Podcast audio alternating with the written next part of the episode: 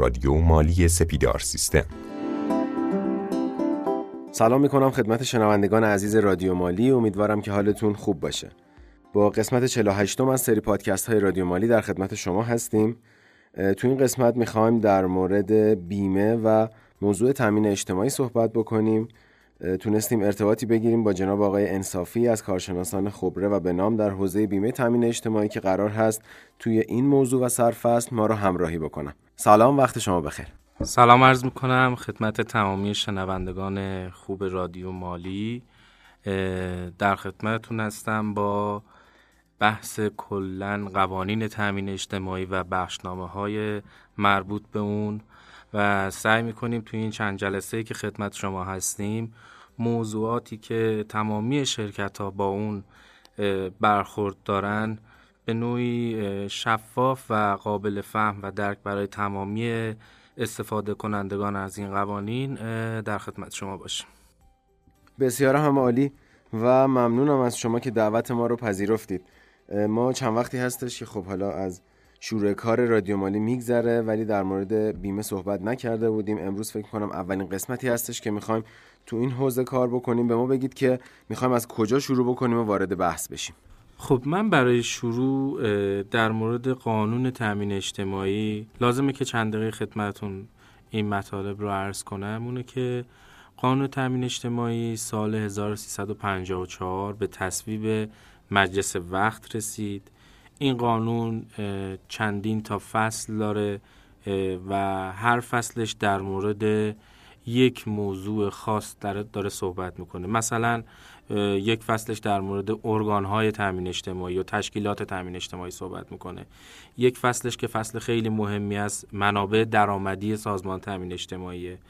یک فصلش مثلا در مورد مقررات مالیه در مورد بیمه های از کار افتادگی بازنشستگان ازدواج و و و. این قانون مصوب شد و تا به الان هم این قانون لازم الاجراست و تمامی شرکت ها و اشخاص حقیقی که دارای کد کارگاهی هستند و احیانا قراردادهای پیمانکاری هم انجام میدن.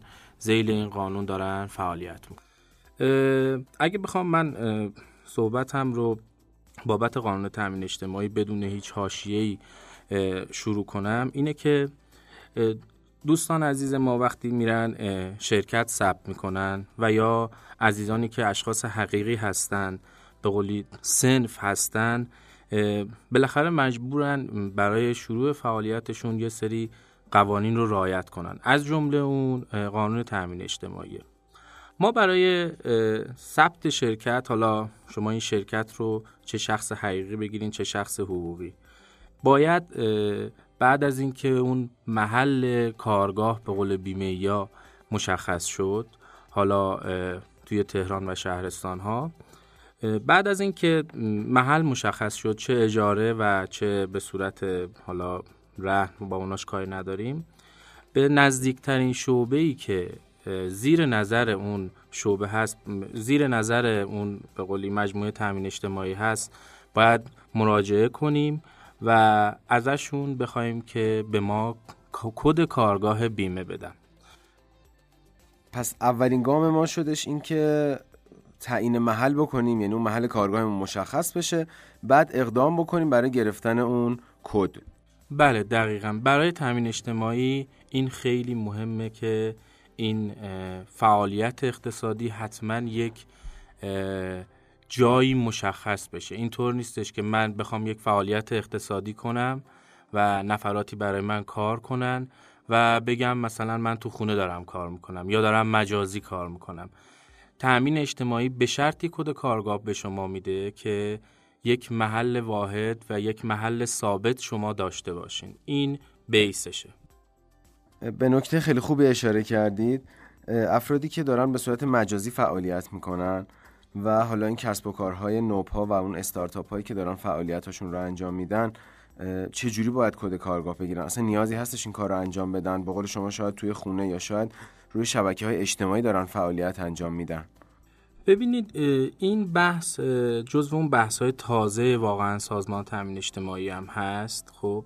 اگر واقعا نیاز باشه ما اصلا یک جلسه کلا در مورد مشاغلی که شما اعلام کردین خدمت عزیزان عرض می‌کنیم. بابت اینها ما یه بخشنامه داریم اما بعضی هاشون هنوز اجرا نشدن. مثلا بابت شرکت های دانش بنیان ما خیلی بخشنامه های خوبی داریم.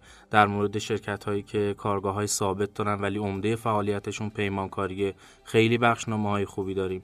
بابت این اگر اجازه بفرمایید ما توی یک جلسه جدا و به صورت کاملا تخصصی روش کار می‌کنیم خیلی هم خوبه اینجوری. بریم سراغ گام دوم. خب دوستان ما که رفتن کد کارگاهی گرفتن حالا کد کارگاهی گرفتن اینه که بازرس باید بیاد اونجا رو تایید کنه. شما یک سری فرم هایی هست حتما باید اینا رو پر کنید مثلا الان فرم ابلاغ الکترونیک که خیلی مهمه اینو باید حتما پر کنید. ارزم به حضورتون که روزنامه رسمی آگهی ثبت شرکت همه اینا رو که دادین و شما شروع به فعالیت می‌کنید حالا بعد از یک مدتی حالا یک ماه دو هفته هر چقدر شما خب به طبیع نرم افزار تامین اجتماعی داریم بابت محاسبه حق بیمه. این رو ماه به ماه به صورت الکترونیکی پر می‌کنن و معمولا یه سری کارهایی که بابت پرداخت حق بیمه و امثال هم هست. اینا رو دیگه همه کارگزاری ها انجام میدن. و هر شعبه تامین اجتماعی حالا من اگر بخوام تهران رو بگم یک سری کارگزاری هایی هم زیر نظر اون شعبه فعالیت می‌کنن. قدیما دیسکت بود اینا رو می‌گرفتن. و مثلا بحث تمدید دفترچه و امثال هم الان اینا رو دیگه کارگزاری ها انجام میدن.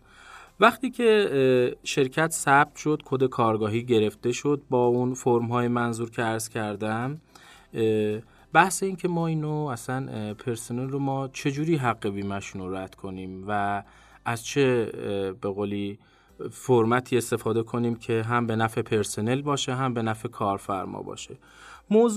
موضوعاتی مثل این توی زیل ماده 28 قانون تامین اجتماعی می گنجه که ما باید هر سال حداقل حقوق رو باید توی لیست ارسال کنیم و اون هم به این صورته که هر سال وزارت کار با نماینده های کارفرماها نماینده های کارگرها میان میشینن و هر سال یک حداقل حقوقی رو اعلام می‌کنن.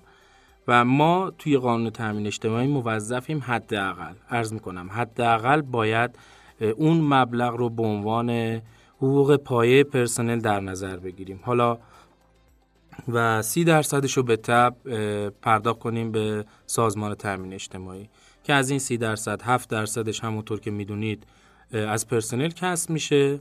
سه درصدش بابت بیمه بیکاریه و 20 درصدش هم حق کارفرماست.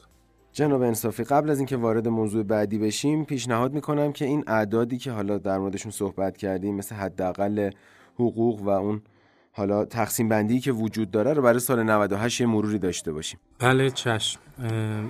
همونطور که عرض کردم وزارت کار هر سال یک بیسی رو برای حمایت از کارمندان و کارگرانی که به قول خودمون تازه شروع کردن به حداقلی اعلام می‌کنه و کارفرما حق نداره زیر این به پرسنلش پرداخت کنه.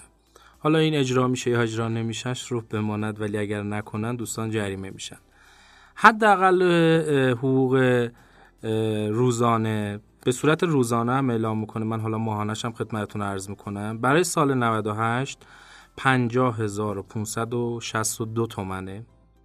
حداقل دستمزد ماهانه که به تب این عدد ضرب در سی میشه عددش در میاد یک میلیون و پونصد و هزار و دو تومن. حق مسکن ماهیان پارسال چل تومن بود امسال صد هزار تومنه. حق بون نقدی هم پارسال 110 تومن بود چند سال به همین منوال بود و امسال 190 تومنه. و حق اولاد هم که معمولا 10 درصد حداقل دستمزد ماهیانه است معادل 151688 تومنه. اینایی که من خدمتتون عرض کردم حداقله.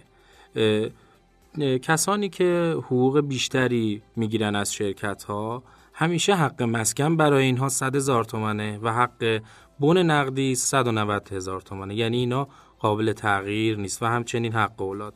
اما توی اون حقوق پایه به تب باید هر چقدر که حقوق می‌گیره همینقدر هم توی لیست اعلام کنه. نکته مهمی که ما اینجا داریم بحث پرداخت حق بیمه این مواردی, مواردی که من خدمتتون ارز کردمه و اون این که سازمان تامین اجتماعی تا هفت برابر این حد ها از کارفرمایان محترم حق بیمه مطالبه می‌کنه و نسبت به مازادش اظهار نظری نداره و مطالبه ای هم نداره. یعنی اگر یک مدیری حقوقش 25 میلیون تومنه حالا یه عدد خیلی خوب بگیم از این تا هفت برابر یک میلیون و 500 هزار تومن حق بیمه مطالبه میشه. ما, ما بقیش به قول خودمون غیر مشمول تامین اجتماعیه. خیلی هم عالی ممنونم از شما. خیلی ممنونم از شما بابت توضیحاتتون. فکر می‌کنم با توجه به شناختی که ما از مخاطبای رادیو مالی داریم و تجربه اونا تو حوزه مالی و حسابداری به عنوان مقدمات کافی باشه تا همینجا و ما بریم سریعتر وارد قوانین و بخشنامه ها بشیم. کما اینکه شنونده های عزیزمون هم می‌تونن سوالات خودشون رو در مورد موضوعات مطرح شده برای ما ارسال بکنن. خب بسیار عالی. همونطور که آقای مزید آبادی فرمودن ما از این مبحث رد میشیم. اما خواهشم اینه که عزیزانی که مخاطب ما هستن اگر در این زمینه سوالی داشتن حتما من با کمال می در خدمتشون هستم. اجازه بفرمایید تو این جای بحث ما وارد بخشنامه ها بشیم. بخشنامه های سازمان تامین اجتماعی خوشبختانه الان دسترسی بهش خیلی آسان تر شده و عزیزان خیلی از بخشنامه ها رو می‌تونن از اینترنت و از سایت تامین داتایار برن این بخشنامه ها رو حتما مطالعه کنن. بسیار کاربردیه بسیار ضروریه. گاهی اوقات می‌بینین شما یک خط از این بخشنامه رو اگر رعایت کنین هم به لحاظ بار علمی مجموعه از این نف می‌بره هم به لحاظ اینکه این بخشنامه ها آخرش شما بخواید محاسبه کنین به نفع پرسنل و به نفع کارفرمایان است. در واقع ما اینطوری به قوانین و بخشنامه ها نگاه کنیم. همه این بخشنامه ها بار حمایتی داره هیچ تحمیلی این وسط نیست. مهم اینه که من حسابدار چطور بتونم از این بخشنامه استفاده کنم. یکی از اون بخشنامه های خیلی مهمی که ما توی سازمان تامین اجتماعی داریم. بخشنامه های یازده هستش. یعنی خود یازده، یازده یک، یازده دو، یازده سه و اصلاحیه یازده سه. که اگر بخوایم اخص بخوایم تعریف کنیم این بخشنامه رو ما توی قانون تامین اجتماعی ماده 47 بحثی در مورد بازرسی از دفاتر قانونی داریم. بازرسی از دفاتر قانونی تا همین چند سال پیش شاید هر ده سال یک بار هشت سال یک بار شاید اصلا شرکتی بهش نمی رسید حسابرسی بیمه ای و از تو پرانتز ارز کنم بازرسی از دفاتر قانونی توی عموم جامعه مالی به اسم حسابرسی بیمه ای هم مطرح میشه. و اون هم به این شکل هست که آقای تامین اجتماعی میگه که شما ماه به ماه باید لیست بیمه افراد شاغل توی کارگاهتون رو باید به شعبه مربوطه ارسال کنید. و همچنین قراردادهایی که منعقد می‌کنین رو هم باید یک نسخه رو به شعبه مربوطه ارائه بدیم حالا ما اگر خودمون رو بذاریم جای شعبه تامین اجتماعی و سازمان میگیم خب از کجا معلوم که همه شرکت ها پولی که دارن پرداخت می‌کنن به پرسنل رو تمام و کمال حق بیمهشون رو پرداخت کردن؟ و یا حق بیمه قراردادهایی که عرض کردم رو رفتن براش ردیف ایمان گرفتن و و و. برای همین برای اینکه مطمئن بشه یک سازوکاری به اسم حسابرسی بیمه ای درست کرده و اسم این سازوکار هم شده مؤسسه حسابرسی تامین اجتماعی. مقرش هم توی تهران بلوار کشاورزه و اونها به تناوب درآمد شرکت درخواست حسابرسی میدن. خب الان چیزی که ما تا الان اطلاع داریم اینه که صرفا تمامی حسابرسان بیمه از خود سازمان تامین اجتماعی نیستن و مثل خیلی از سازمان های دولتی واحدی به اسم واحد برون سپاری درست شده و به کسانی که صلاحیت حسابرسی دارن سازمان تامین اجتماعی اجازه میده این افراد از طرف اونها برن برای حسابرسی. چیزی که الان وجود داره کارگزاری هایی که زیر نظر تامین اجتماعی دارن فعالیت می‌کنن اینها می‌تونن با معرفی یک مدیر فنی اقدام به درخواست حسابرسی شرکت ها رو بکنن. قراردادی بینشون منعقد میشه. حالا با درصد های ما زیاد وارد اون قضایان نمیشیم. و یا حسابداران رسمی که مؤسسات حسابرسی عضو جامعه هستند اینها هم اگر درخواست بدن سازمان پس از بررسی صلاحیت اونها به صورت برون سپاری میان حسابرسی بیمه می‌کنن. و یک سری از شرکت ها هم که خودشون مستقیما عزیزان حسابرس بیمه تشریف فرن تو شرکت ها اما وظیفه ما در مقابل این حسابرس ها چیست و ماده 47 رو ما چطور رعایت کنیم که هم قانون رعایت شده باشه هم هم این که ما از این قضیه متضرر نشیم. متاسفانه ما تو خیلی از شرکت ها دیدیم به دلیل اینکه از بار معنایی کلمات به لحاظ دیدگاه بیمه استفاده نمی کنن و از این قضیه خیلی متضرر شدن. گاهن حتی توی هیئت های تشخیص مطالبات هم نمیشه برگردون ما بیشتر توی این حوزه می‌خوایم وارد بشیم. و بحث این که چطور ما این قانون رو رعایت کنیم که خدای نکرده بحث بیقانونی هم نشه تو شرکت ها اما بالاخره بتونیم از حقوق خودمون هم دفاع کنیم. من اگر بخوام ورود کنم به این قضیه دوستان رو توصیه می‌کنم که بخشنامه 11 سه رو حتما مطالعه کنن. بخشنامه 11 سه یه بخشنامه که در حقیقت سرفصل حسابرسی بیمه ای هستش و اونها هم تمامی حسابرسیشون بر این مبناست. و اینکه مهمترین نکته ای که من می‌تونم الان خدمتتون ارز کنم اینه که دوستان حسابدار و کارفرمایان یک نکته ای رو باید حتما رعایت کنن اینه که گاهی اوقات ضعف حسابداری باعث بخشیده نشدن تمامی این جریمه های موضوع ماده 47 میشه. مثلا عرض می‌کنم شما وقتی یک قراردادی منعقد می‌کنین توی شرح حسابداری الزامن الزامن باید گیرنده وجه رو بنویسین. شماره قرارداد رو باید بنویسین. چون شیوه کار حسابرسی بیمه ای بگونه که سمت بستانکار خروجی دفاتر روزنامه شما رو حذف می‌کنن.